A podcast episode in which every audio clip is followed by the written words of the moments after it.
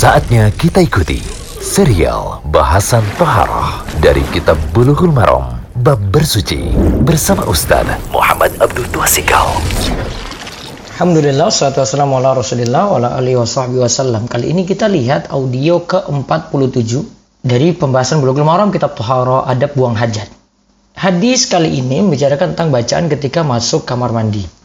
Dari Anas bin Malik radhiyallahu anhu ia berkata bahwa Rasulullah shallallahu alaihi wasallam ketika masuk kamar kecil ya, ketika masuk kamar kecil ya atau kamar mandi juga bisa kita terjemahkan seperti itu. Ketika masuk kamar kecil, ketika itu Nabi shallallahu alaihi wasallam membaca Allahumma inni a'udzu bika minal khubuthi wal khaba'is. Ya Allah, aku minta perlindungan darimu dari setan laki-laki maupun setan perempuan. Keterangannya berikut ini kata Syekh Abdullah Fauzan.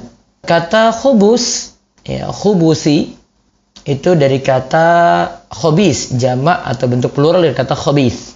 Kemudian khobais itu jamak dari kata khobisah. Ya, jamak dari kata khobisah. Dan di sini para ulama katakan khobis itu merujuk kepada setan laki-laki sedangkan khobisa itu setan perempuan. Maka ini berarti ketika masuk kamar mandi kita minta perlindungan kepada Allah agar dilindungi dari setan laki-laki maupun setan perempuan. Bisa juga dibaca khubusi, dibaca khubsi, baknya di sukun. Yang artinya kejelekan.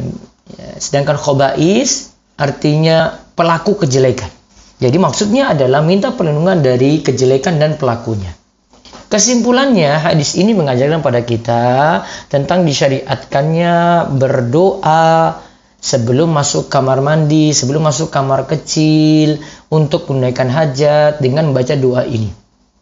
Dan ini sesuai ya, sesuai dengan apa yang ada di dalam kamar mandi. Karena dalam kamar mandi, ya sebagaimana dalam hadis Zaid bin Arqam, di situ disebutkan bahwasanya ketika itu setan hadir jika seorang itu masuk kamar kecil, maka dia ucapkan A'udzubillahi minal khubusi wal khaba'is.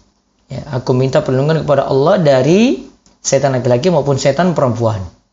Ini berlaku, kata Syekh Abdullah Fauzan, berlaku ketika kita buang hajat di ruangan, di suatu tempat, gedung, bangunan, atau di tempat terbuka.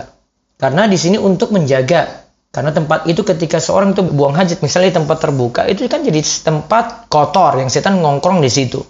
Ya, maka sebelum dia berpisah, maka dia ucapkan tadi Allahumma inni a'udzubika minal khubuthi wal khaba'is yaitu ketika dia masuk ke dalam kamar mandi tadi. Dan juga ada riwayat ada tambahan bismillah. Ya, ada tambahan bismillah sebagaimana disebutkan dalam hadis yang lainnya Idza dakhaltumul khala'a faqulu bismillahi a'udzubillahi minal khubuthi wal khaba'is ditambahkan kata bismillah di depan. Dan juga ada riwayat dari Anas seperti itu pula.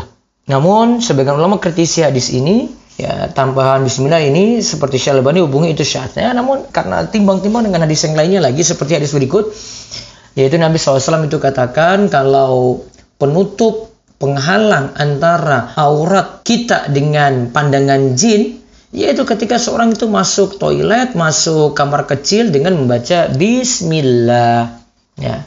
Dengan membaca apa? Bismillah.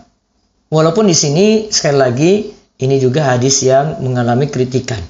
Ya, kalau mau cukupkan bisa cukupkan dengan hadis Anas tadi Allahumma inni a'udzubika minal khubuthi wal khaba'is. Kalau membaca Bismillah juga masih boleh.